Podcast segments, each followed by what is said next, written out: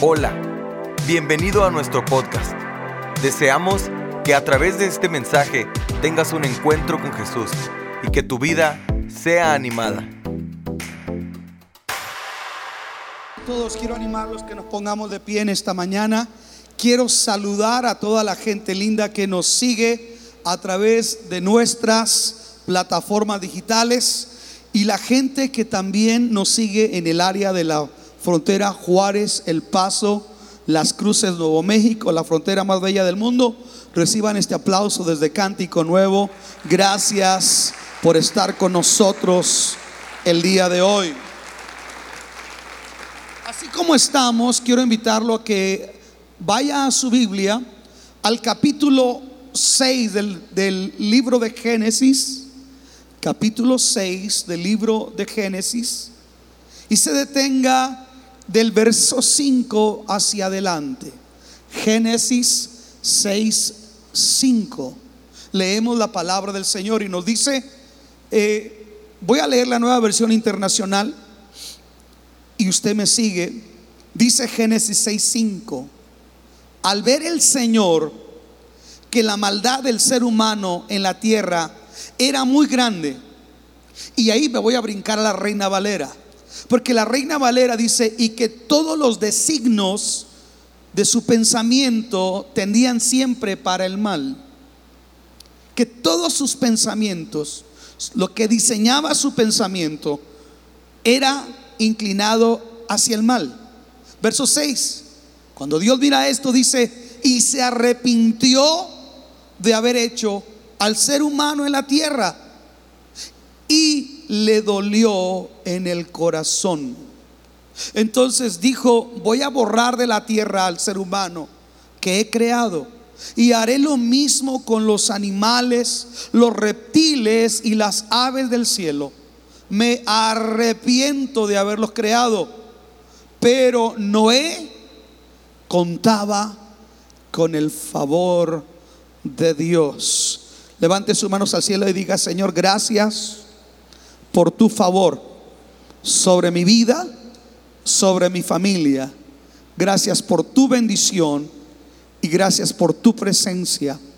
Rogamos que tú nos hables, que nos permitas comprender lo que tú tienes y que podamos nosotros en nuestro corazón determinar, igual que Noé, agradarte y vivir para ti, Padre, en el nombre de Jesús.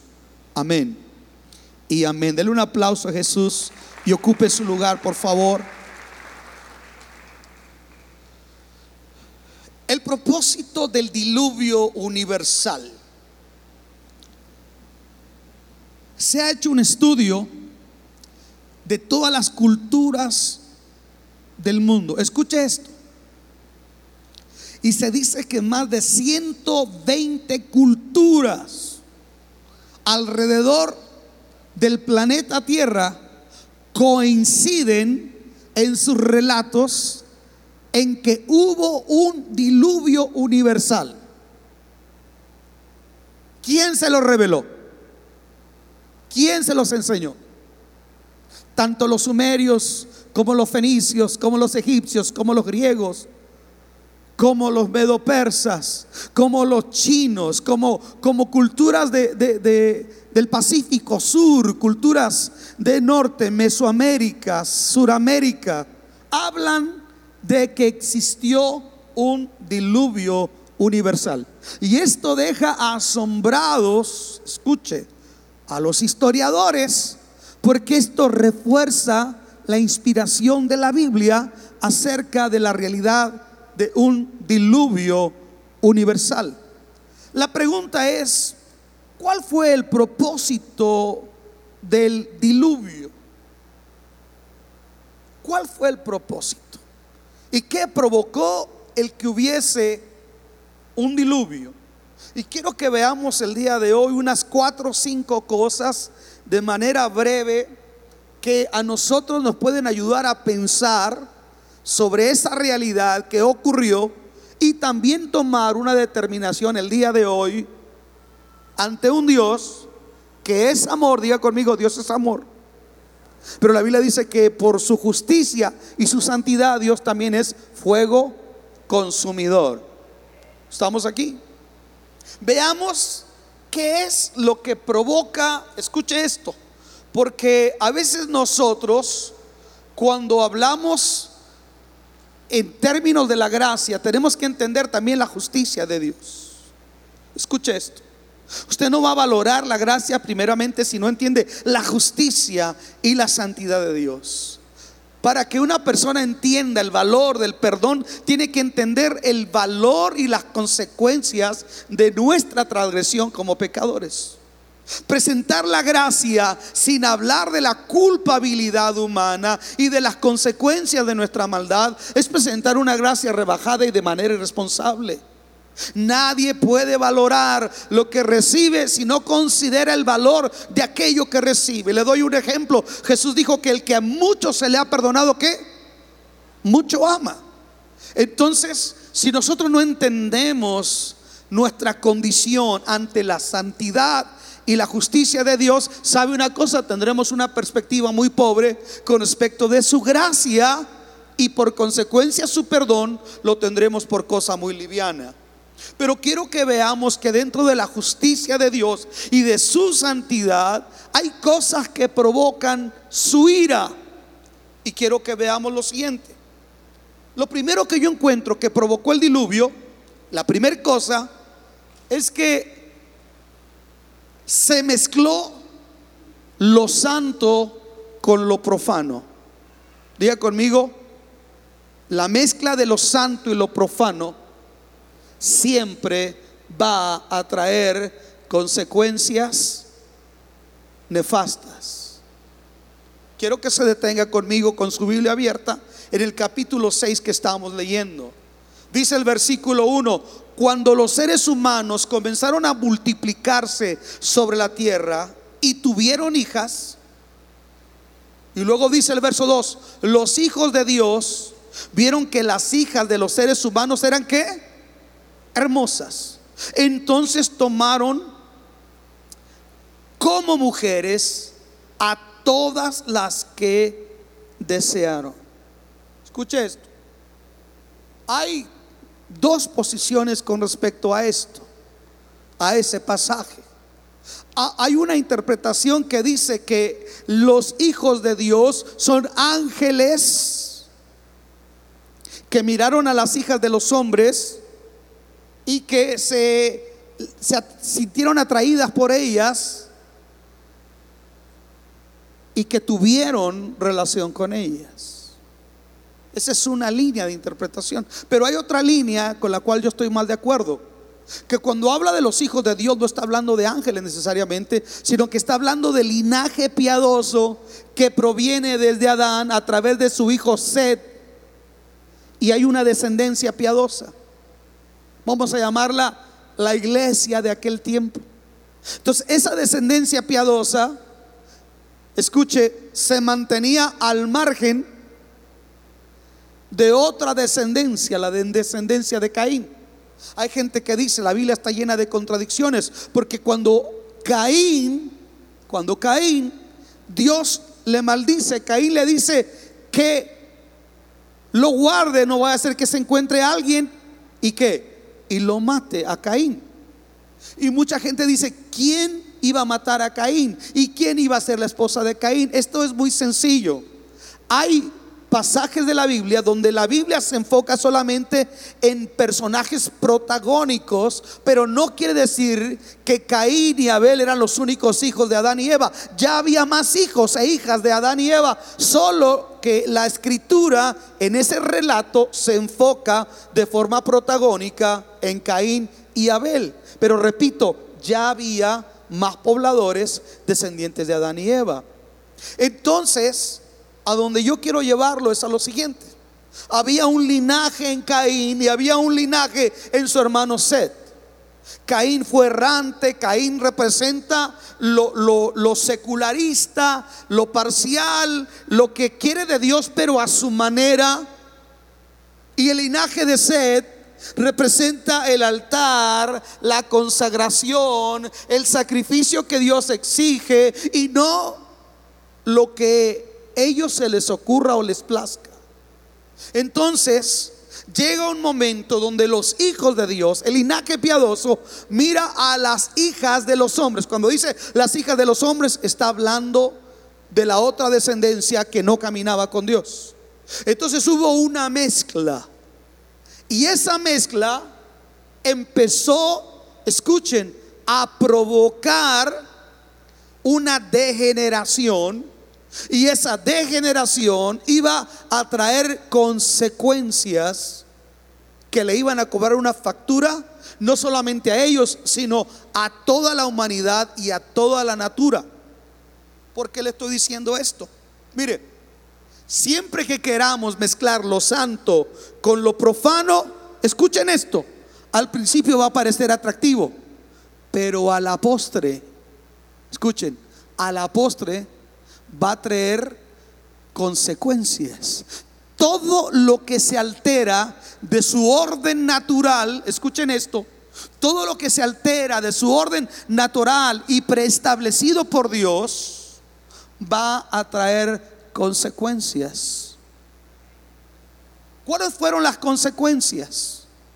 Escuche esto, porque hoy en día mucha gente puede decir, bueno, y, ¿Y qué tan malo es ser cristiano y casarte con alguien que no es cristiano? Ah, va a ir el momento donde esos lindos ojos, esa boquita de Angelina Jolie, ese mirar de Brad Pitt, se va a convertir en lo que realmente es.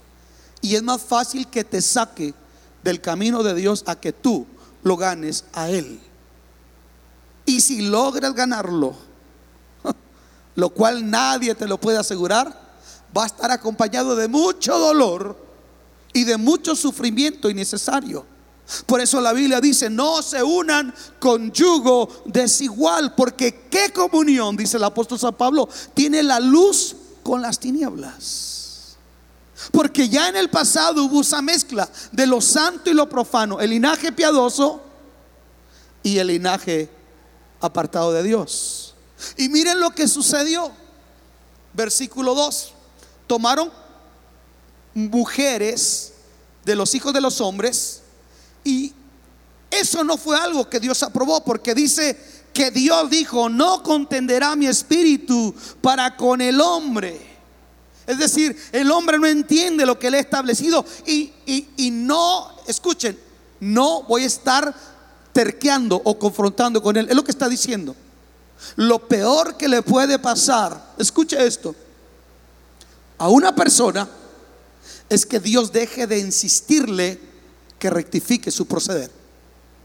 Es lo peor que nos puede ocurrir. Que Dios deje de reprendernos, de redarguirnos de lo malo. ¿Sabe por qué? Porque mientras hay una voz, escuche esto, que está redarguyendo, Mientras hay una voz que le está diciendo, incomodando al hombre, el hombre tiene esperanza de arrepentirse. Pero llega el momento donde es tanta nuestra obstinación por el pecado que Dios lo que hace es que se aparta.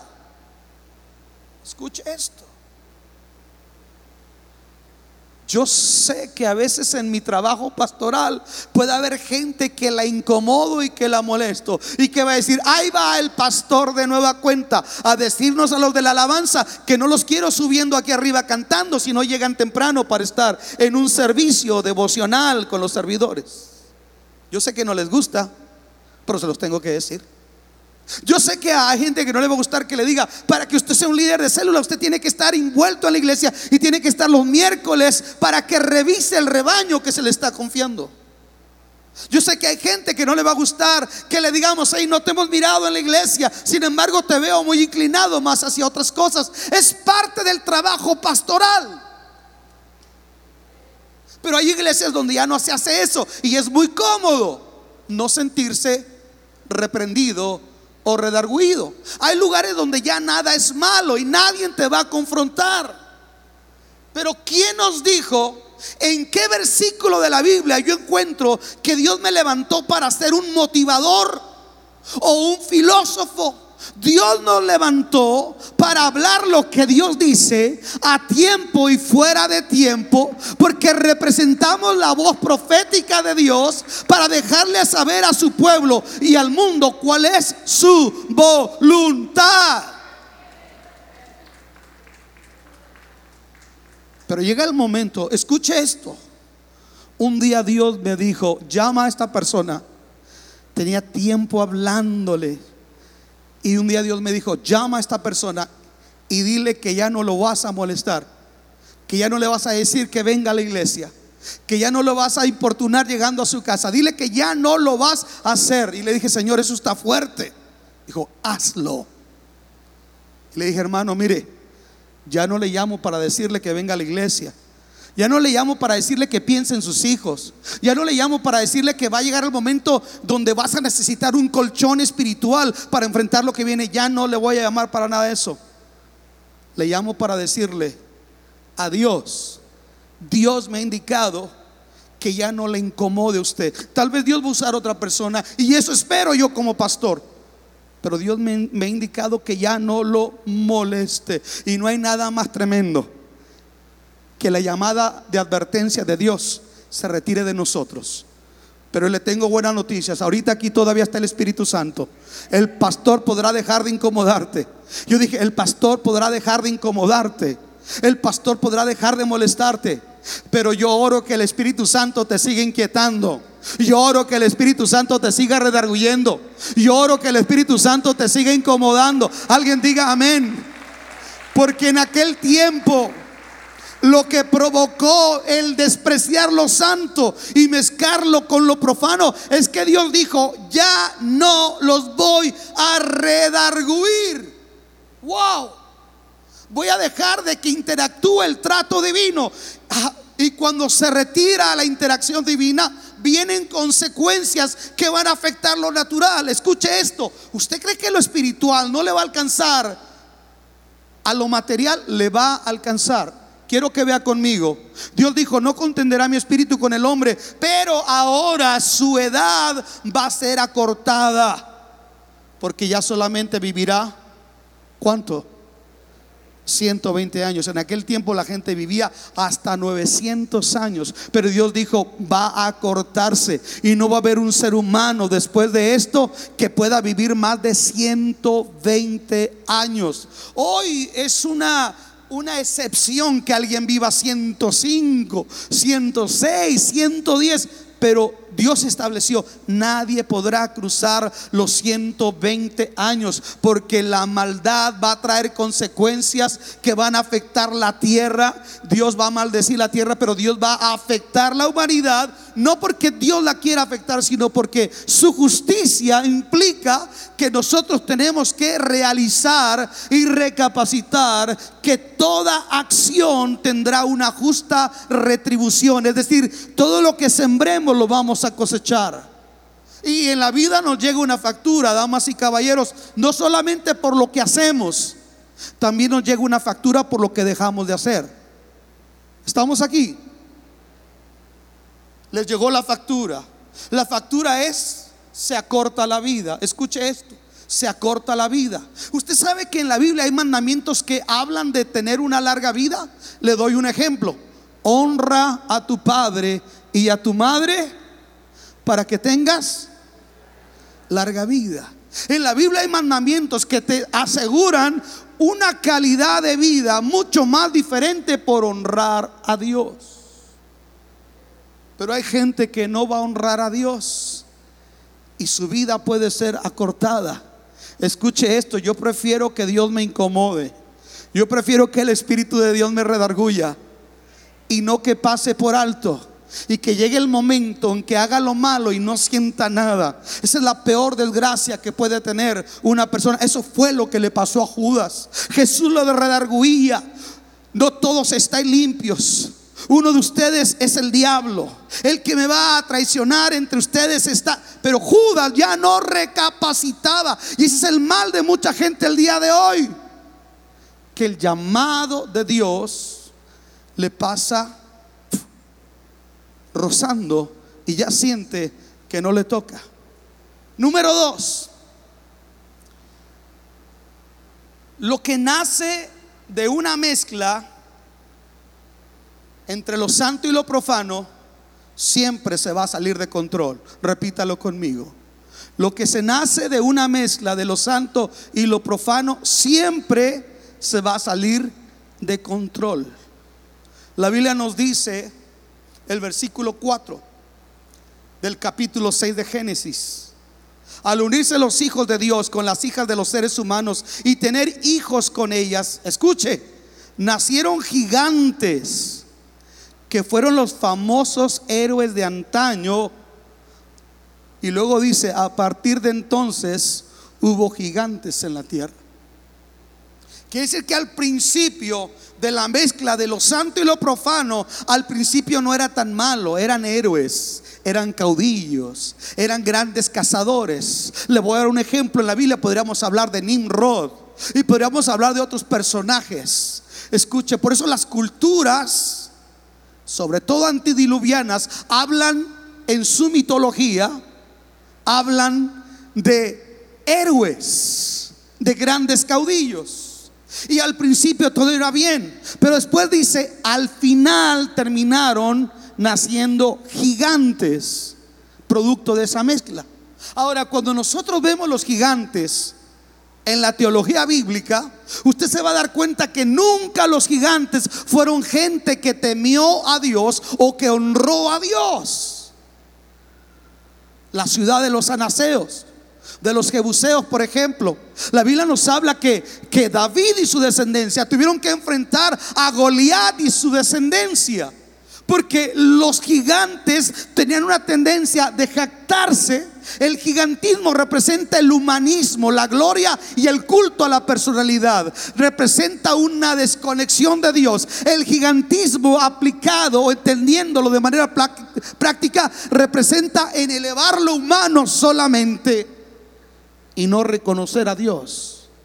Por eso Dios le dijo a David, acaba con la ciudad de los gigantes. Por eso Dios le dio la victoria a David sobre el gigante Goliat. No solamente era una batalla entre filisteos e israelitas, eso representa la batalla de la eternidad, una humanidad influenciada por el mal que no quiere reconocer a Dios. Y David representa la piedad que aunque no tiene mucha fuerza, aunque no tiene la capacidad bélica que tiene el gigante, sin embargo tiene algo, tiene el favor, la gracia y el respaldo de Dios. La pregunta es, ¿de qué bando está usted? Porque el mundo totalmente está del lado de Goliat.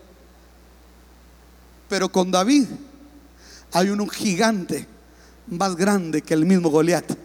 Se llama Jesús. Alguien diga amén.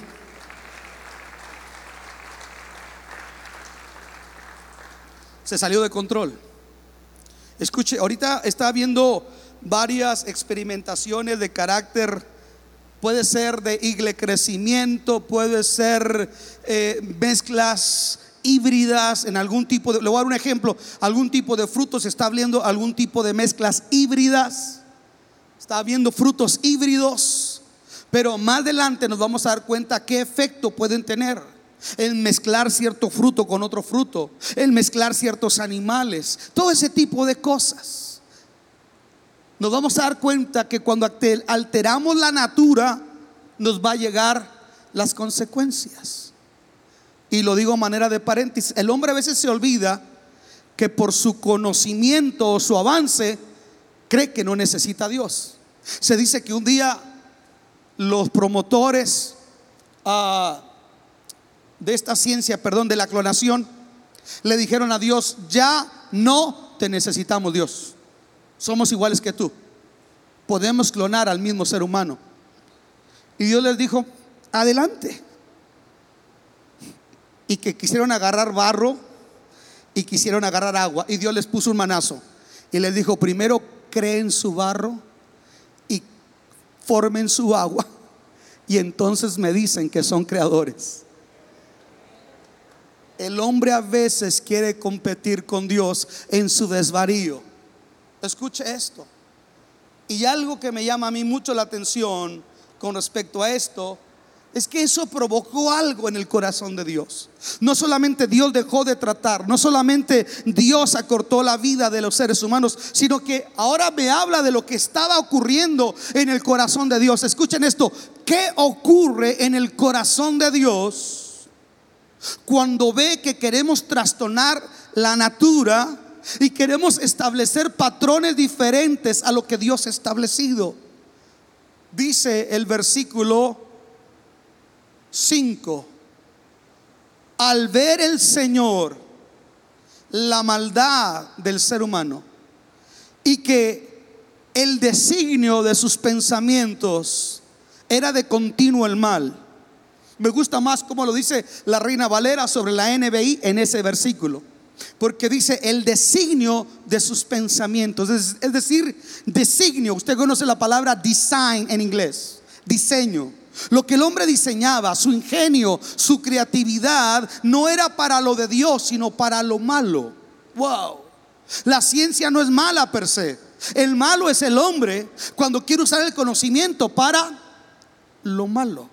Y cuando Dios miró que su creatividad humana, lo que el hombre creaba, lo que el hombre pensaba, lo que el hombre maquinaba, solamente era enfocado o inclinado hacia lo malo. Escuchen esto, provocó algo en el corazón de Dios.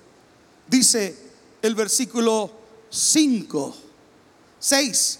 Cuando Dios miró esto, se arrepintió de haber hecho al ser humano en la tierra. Wow, ese es uno de los versículos más tremendos que está en la Biblia. Dios se arrepintió de haber creado el ser humano sobre la tierra. Y luego dice, y le dolió el corazón. ¿Dios tiene corazón? Claro que no. Es un lenguaje figurado. Dios es espíritu. Sin embargo, Dios usa esta metáfora para revelar eh, la condición de lo que Dios experimenta cuando Dios ve la depravación de la humanidad. A Dios le dolió el corazón. Algunas personas que tienen enfermedades de carácter cardiovascular, se dice que hay ciertas impresiones de las que se tienen que, que guardar porque hay ciertas impresiones de mucha alegría, de mucha tristeza o de malestar y le pueden provocar un infarto. Le pueden provocar que el corazón literalmente se detenga. Y se dice que empieza un dolor en el brazo izquierdo y empieza a sentir en el corazón un aguijoneo. Bueno, Dios está hablando antes que la ciencia detectara eso, que a él le dolió como si fuese un ser humano que estuviera experimentando entrar en un paro cardíaco. Le dolió el corazón. Escuche, a Dios le duele, a Dios le duele cuando mira cómo está la humanidad del día de hoy. A Dios le duele cuando ve que las legislaturas estatales aprueban leyes como, por ejemplo, el matrimonio del mismo sexo de la agenda progresista a Dios le duele cómo la agenda progresista está ganando tantos escaños y no solamente salen y hacen sus desfiles y sus desfiguros, sino que están exigiendo el derecho de poder adoptar hijos.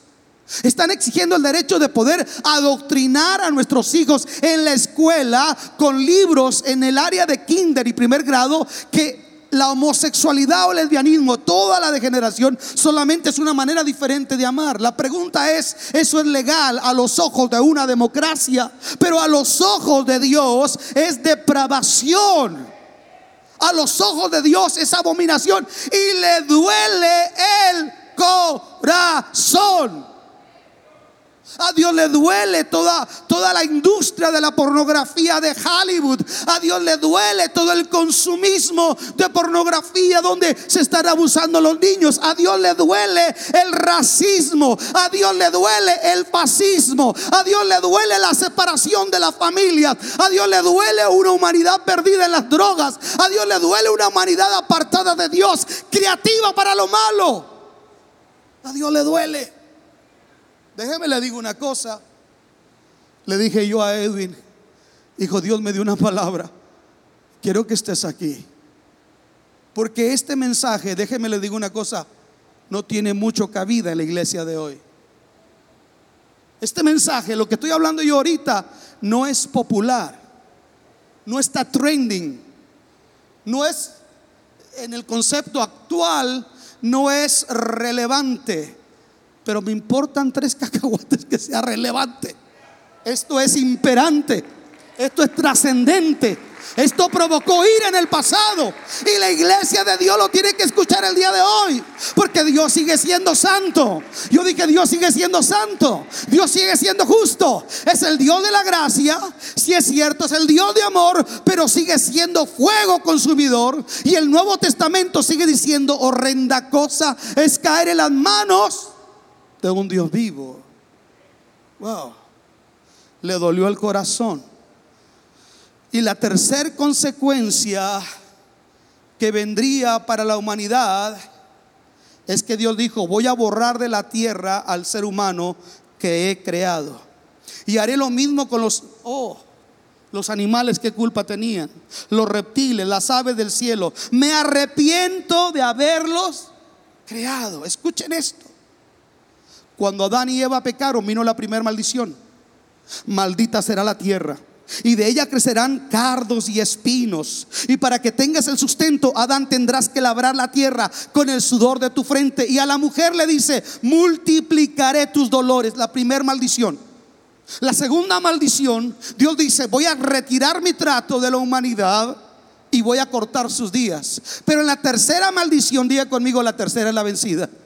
La tercera desencadena un juicio. Dios dice, tengo que purificar todo esto la tierra, los animales, las bestias del campo, todo va a tener consecuencias por el desvarío y por la desobediencia del ser humano. Porque Dios miró que todo el designio de sus pensamientos era solamente de continuo el mal. Escucha esto. Lo malo que hacemos no solamente nos va a cobrar una factura a nosotros, también le va a cobrar una factura a tu descendencia. Aló. Lo bueno que tú hagas no solamente te va a bendecir a ti, también va a bendecir a tu descendencia. Dios le dice a Abraham, si caminas conmigo, seré el Dios tuyo y el Dios de tu descendencia, de tus hijos, de tus hijos, a perpetuidad, si tú caminas conmigo, Abraham. Pero los que son idólatras, los que me aborrecen, dice el Señor, maldigo su descendencia hasta por mil generaciones. Wow. Lo que yo hago no solamente me va a afectar a mí, va a afectar a mi familia.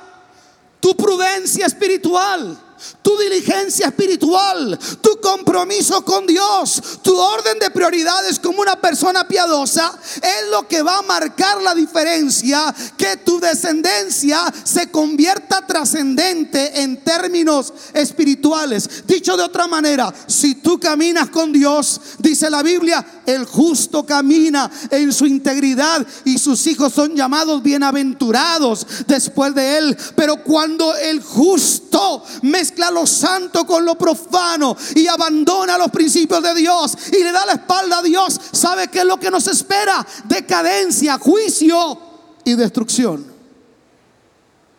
Le pregunto, ¿tiene cabida lo que estoy hablando yo? ¿En el trending de hoy? No.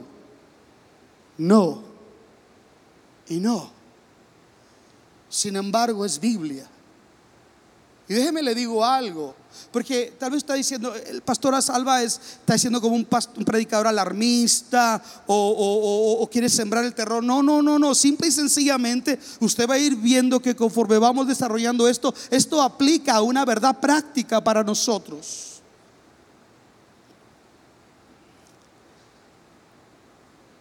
En medio de todo la depravación que hay el día de hoy de tanta maldad. Porque hay que decirlo fuerte y quedito. En medio de tanta maldad. La Biblia habla cuando Pablo le escribe a Timoteo y le habla del carácter de los hombres en los últimos días. Porque estamos en los últimos días.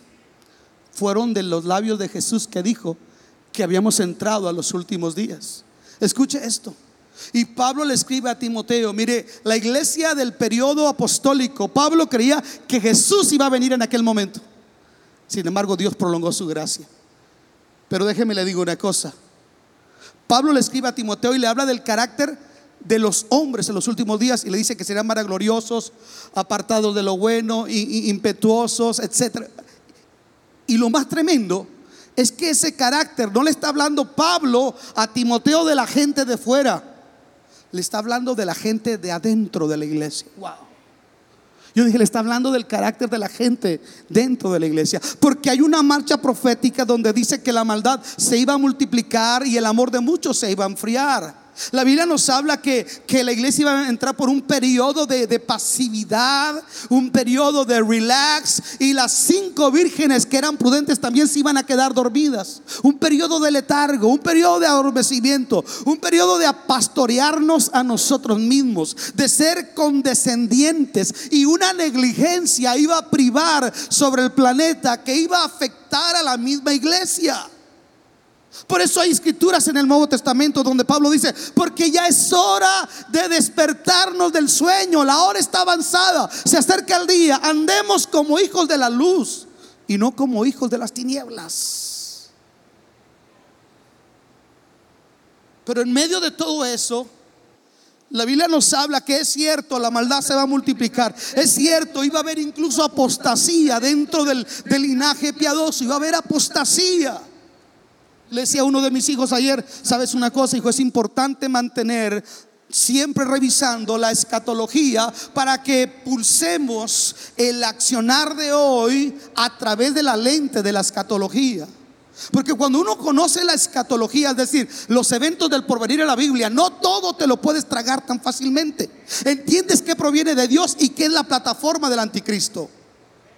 Pero una de las materias que menos queremos hablar el día de hoy es de la escatología, los eventos del porvenir. Porque muchos dicen es que eso asusta a la gente, eso la gente no lo comprende. ¿Sabe que es una mentira del diablo? El mundo está interesado por los eventos del porvenir. El mundo está interesado por lo que va a suceder. Solamente la iglesia es la que ya no está hablando de esto porque creemos que esto no es bueno para la gente. Déjeme le digo algo en medio de todo eso, en medio de tanta maldad, en medio de tanta corrupción, dice la Biblia, pero Noé halló gracia, pero Noé halló el favor ante los ojos de Dios. Escuche, versículo 8. Pero Noé contaba con el favor de Dios. Esta es la historia de Noé.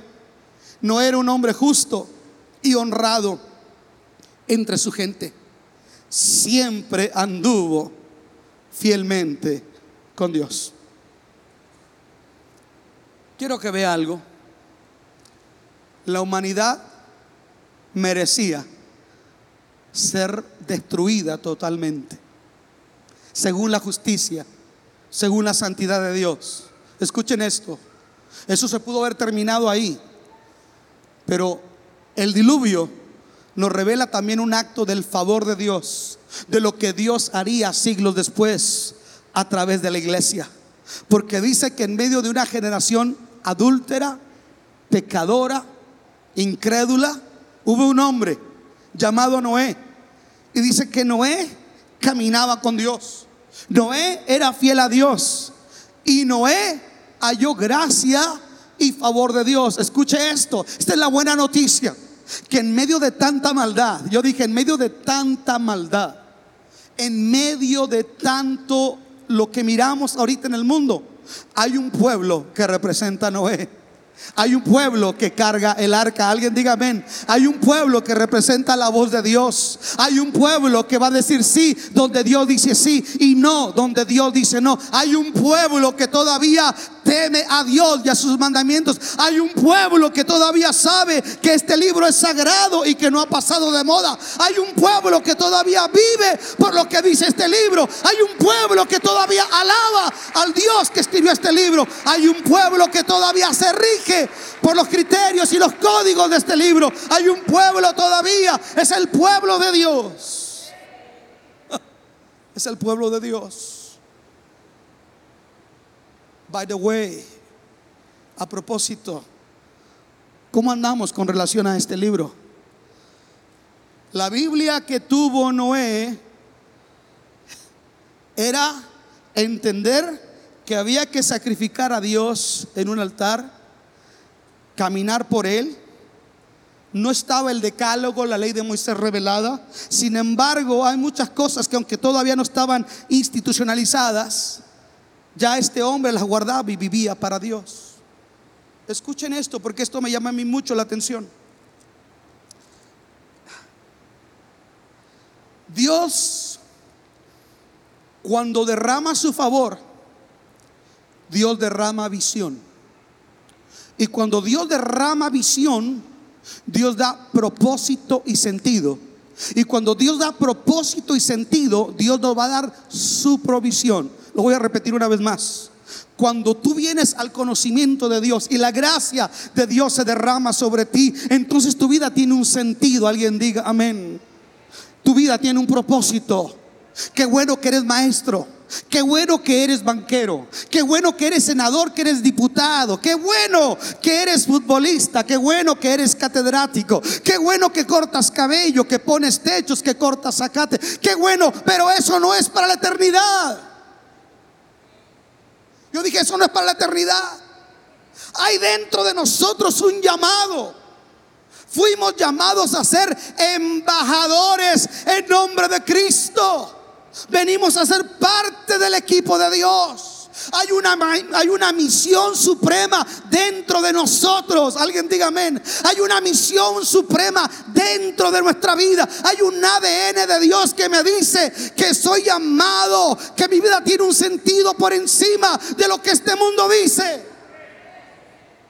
Soy llamado a anunciar la luz admirable de Cristo a un mundo que está en tinieblas. Soy llamado a navegar como el salmón contra la corriente, porque el favor de Dios está sobre mí.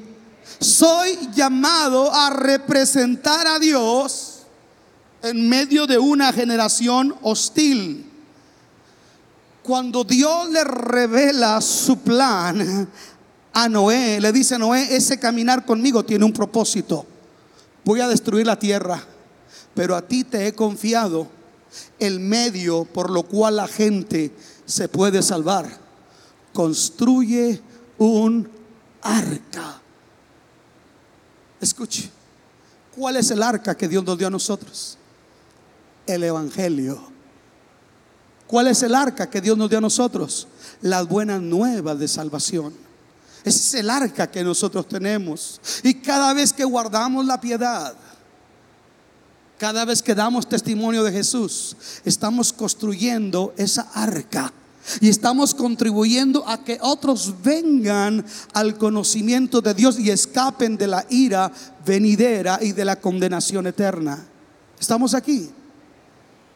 Cuando aparece el arca, aparecen los milagros. Número uno, Noé predicó y construyó a la vez por 120 años aquella arca.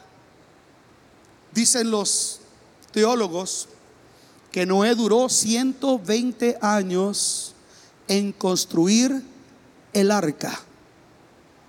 Y lo que se considera un mito ahora está real en el monte Ararat en Armenia. Ahí está el arca de Noé, identificada. No es un mito, fue real.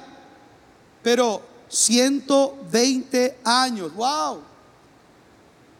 120 años siendo impopular. 120 años con un mensaje que no era trending.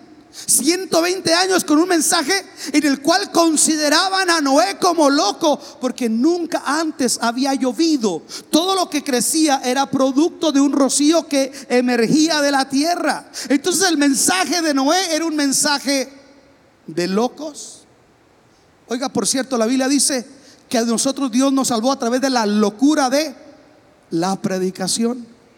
Escuche esto. Y quiero pensar de forma práctica Noé como una familia ministerial. Noé como una familia que representaba a Dios, no una familia perfecta. Pastor, ¿usted cree que Noé y su esposa tuvieron conflictos? Muchos. ¿Usted cree que Noé y sus hijos y sus nueras no tuvieron conflictos? Muchos. Sin embargo, Dios nunca llama a gente perfecta. Dios llama a gente que le ama. That's it. Alguien diga amén. Escuche, y, pensemos en Noé el día de hoy. Noé el día de hoy es la familia temerosa de Dios. Que llega el, el hijo, la hija de la, de la escuela y le dice, papi, ¿sabes que me están haciendo bullying? Porque me ven orando en la cafetería. Bueno, esos jóvenes que todavía oran por los alimentos, ¿verdad? Me, me están haciendo bullying y me dicen fanática porque me mantengo virgen, papá me dicen, me hacen bullying porque eh, no acepto eh, eh, la homosexualidad o el lesbianismo. Papá, me, me- me hacen bullying porque dicen que soy fanática. Hello. Yo creo que los hijos de Noé en alguna comida le llegaron a decirle a la mamá y al papá, y la mamá, representando a los hijos, muy bien le pudo haber dicho a Noé, vamos a, vamos a, traer a Noé el día de hoy. Oye viejo, ¿estás seguro que Dios te llamó? Oye, oye viejo, ¿e- e- e- ¿estás seguro que esto es de Dios? Papá, ¿estás seguro? Porque mira, mira la inmensa mayoría nos juzga locos.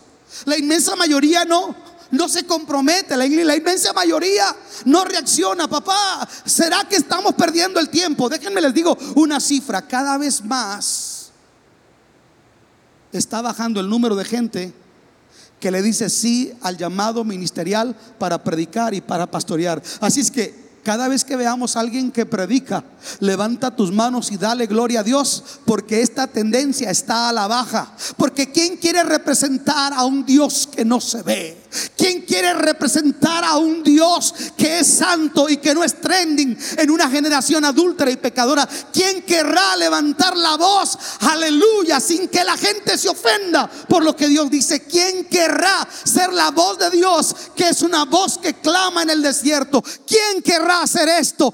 Esto no es atractivo, señoras y señores. Esto no va a ser reconocido por el Grammy o por el Ciudadano del Año, no. Este mundo, Jesús dijo, si conmigo hicieron leña verde, ¿qué no harán? Si conmigo hicieron leña, ¿qué no harán con ustedes que son leña verde? ¿Qué, qué no harán con ustedes? ¿Qué no harán? Wow. Sin embargo, Noé se mantuvo 120 años. Eh, le abro mi corazón. No siempre es fácil estar aquí. Eh, Le hablo a mi corazón, no siempre es atractivo estar aquí. Le digo una cosa y no se va al mundo. No más que quede entre usted y yo, que nadie se entere. Por favor. A veces me ha pasado por la mente si tiene sentido lo que estoy haciendo. Cuando veo no maldad afuera, tanta maldad adentro. Cuando veo no tanta indiferencia afuera, sino tanta indiferencia adentro. A veces me ha pasado por la mente, porque si algo es asediada en la mente del justo, tendrá sentido, tendrá sentido, tendrá sentido. Y yo creo que Noé tuvo luchas existenciales, crisis, depresiones. Sabe que la gente, la gente que Dios ha usado, sea un Martin Luther King, sea un Martín Lutero, sean los hombres, los reformadores o los grandes descubridores, lo que usted quiera, han enfrentado periodos depresivos. Porque hay alguien que le dice al justo desiste, no avances Noé, no construyas esa arca, no vayas a la iglesia el día de hoy, no te esfuerces por lo santo, mira a tus vecinos, sigue la vida loca y te va a ir bien. Déjame te digo, Noé se mantuvo 120 años, aunque a veces no sentía clavar en aquella arca, aunque a veces no sentía levantar la voz, Noé se mantuvo 120 años y para mí, déjame te digo una cosa, es el predicador más exitoso de la Biblia. Su generación no le creyó. La gente de aquel tiempo no le creyó. El otro día miré una fotografía donde estábamos mis hijos, mi esposa y todos aquí. No somos la familia perfecta, somos como la familia peluche. Pero ¿sabe cuál es mi gozo? Y eso le molesta al diablo. Y ahí se tienen que tragar sus palabras los que a veces han querido tratar contra mí. Tengo una familia que le ha creído a Dios.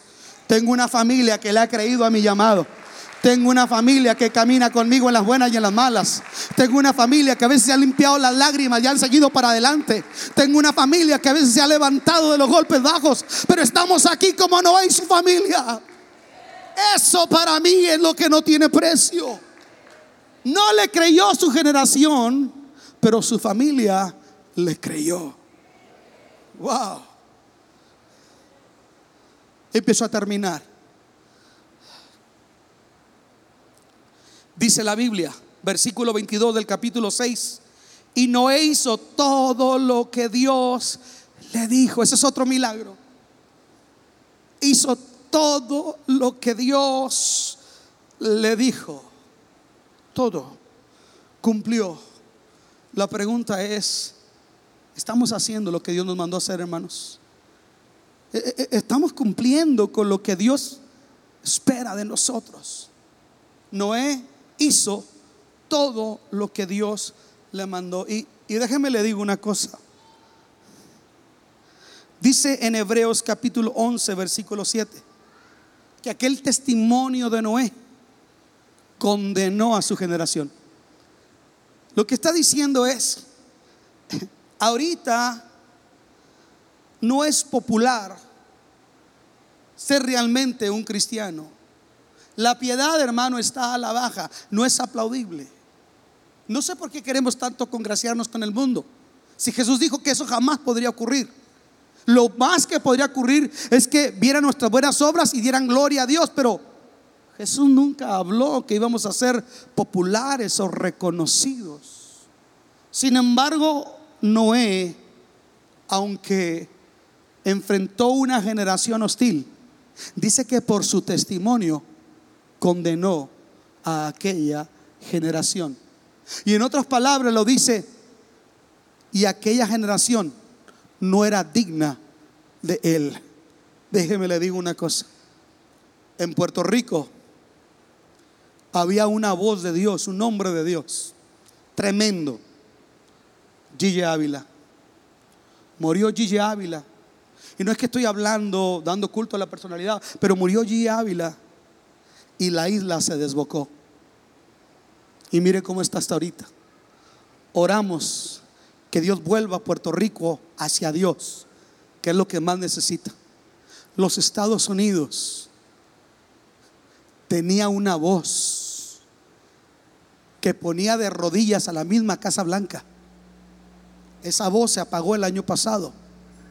El doctor Billy Graham, Mister Integridad, se conocía este hombre. Wow. Y déjeme le digo una cosa. Parece que ese tipo de características piadosas en la iglesia se están apagando.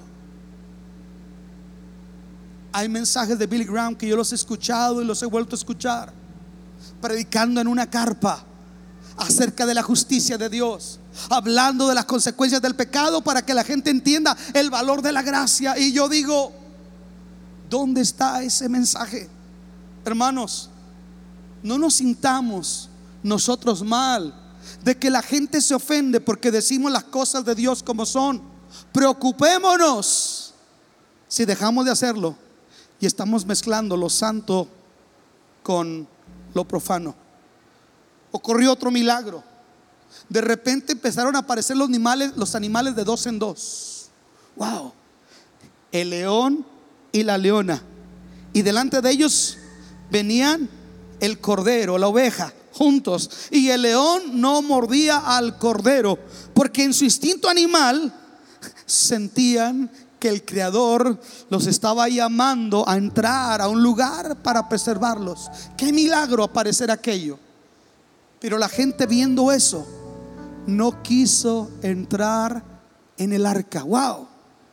Pero Dios es tan bueno que aun cuando entraron todos los animales, dice que por siete días empezó a caer una pequeña, pequeña llovizna, muy leve. A ver si la gente reaccionaba. Recuerde, nunca antes había llovido. Sin embargo, la gente miró aquello y era tanta su obstinación que no quisieron entrar. Seguían riéndose, seguían burlándose de Noé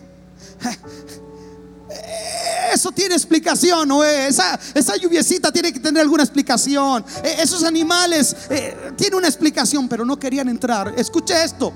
Mejor entró el burro, la bestia de carga, que el hombre creado a la imagen y semejanza de Dios. Yo siento que ahorita hay una lluviecita que está cayendo sobre la faz de la tierra. Yo creo, hermanos, yo creo que lo que la Biblia dice en Apocalipsis y Daniel y los profetas con respecto al anticristo, con respecto a la gran tribulación, con respecto a las plagas del Apocalipsis, yo creo que eso está por desencadenarse. Yo lo creo. Yo dije, yo lo creo. Quieren algo profético, eso es profético, eso se va a cumplir. Pero creo que ahorita está cayendo una lluviecita leve de la gracia del amor, del perdón sobre todo el mundo. Se sigue proclamando el Evangelio para que la gente escape, para que la gente entre en el arca. Bienaventurados. Yo dije, bienaventurados los que están levantando sus ojos a Dios, los que están dentro del arca, que el arca es Jesucristo. Bienaventurados los que están bajo la sangre de Jesús. Bienaventurados los que han hecho a Jesús el Señor de su vida y no solamente son salvos, han adquirido un propósito, una identidad y un compromiso con la causa del reino de Dios. Bienaventurados, bienaventurados. Pero sabe, dice la Biblia, que aquel tiempo está ocurriendo lo mismo el día de hoy. Quiero que vea conmigo y se ponga de pie, por favor, Mateo capítulo 24. Mateo capítulo 24, versículo 37 y 39. Dice, más como en los días de Noé. ¿Cómo? ¿Como en los días de quién? Así será la venida del Hijo del Hombre. Porque como en los días, del, de, días antes del diluvio, estaban comiendo, bebiendo, casándose, dándose en casamiento hasta el día que no entró en el arca. Y no entendieron. Hasta que vino el diluvio y se los llevó a todos. Así será también la venida del Hijo del Hombre. Aquí cuando dice casándose y dándose en casamiento, no está hablando que eso sea pecado. Lo que trata de enfatizar en un lenguaje figurado es la cultura del hedonismo que rige la humanidad de hoy. Hoy en día la cristiandad no le preocupa qué es lo que Dios dice, le preocupa qué es lo que le hace sentir bien. Escuche esto. Ser condescendientes con nosotros mismos, indulgentes. Ah, no, no, no, no, no, no, pastor. Eh, eh, él es fanático, él es religioso. Mira, acá no, no, no hay ese mensaje. El otro mensaje donde no hay compromiso, donde no hay santidad, huele a gran tribulación y huele a azufre. Se lo voy a repetir una vez más. Una iglesia donde no se hace un énfasis a la consagración, a cumplir el deber de la gran comisión. Una iglesia donde todo es relativo, esa iglesia huele a azufre. Porque Jesús dijo que en estos días la gente iba a pensar mayormente en el placer antes que encargar la cruz, negarnos a nosotros mismos y seguir al Señor. Jesús dijo que eso iba a ocurrir. Pero en los días de Noé, la gente no entendió. Esa palabra en el original no está hablando de que no entendieron necesariamente sino que no quisieron hacer caso, es lo que está diciendo. No quisieron obedecer. Y como no quisieron obedecer, llegó el juicio y los llevó a todos. Nada me duele, nada me duele más que ir al funeral de alguien que despreció la gracia. No me duele nada más que ver hogares que se están destruyendo. Pero es gente que nunca la vas a mirar en un altar de la iglesia. Nada me duele más que ver una iglesia relativista y cómoda y que ha dejado lo que Dios le mandó a hacer. Déjame te digo una cosa. A ti Dios te dio el cielo. A ti y a mí Dios nos dio las llaves del evangelio, del reino. A ti y a mí Dios nos dio un privilegio. Miren cuál amor nos ha dado el Padre. Que seamos llamados los hijos de Dios. Por eso el mundo no nos conoce. Porque Él tampoco le reconoció. Miren qué privilegio, qué amor. La pregunta es, ¿estamos actuando coherentemente con lo que somos llamados a hacer? ¿O somos parte de una estadística que no quiso entender? Deseamos que Dios haya hablado a tu vida de una forma especial. Si deseas saber más sobre este ministerio, visita nuestra página www.canticonuevo.tv y nuestras redes sociales Cántico Nuevo EP. Y recuerda, tus mejores días están por venir.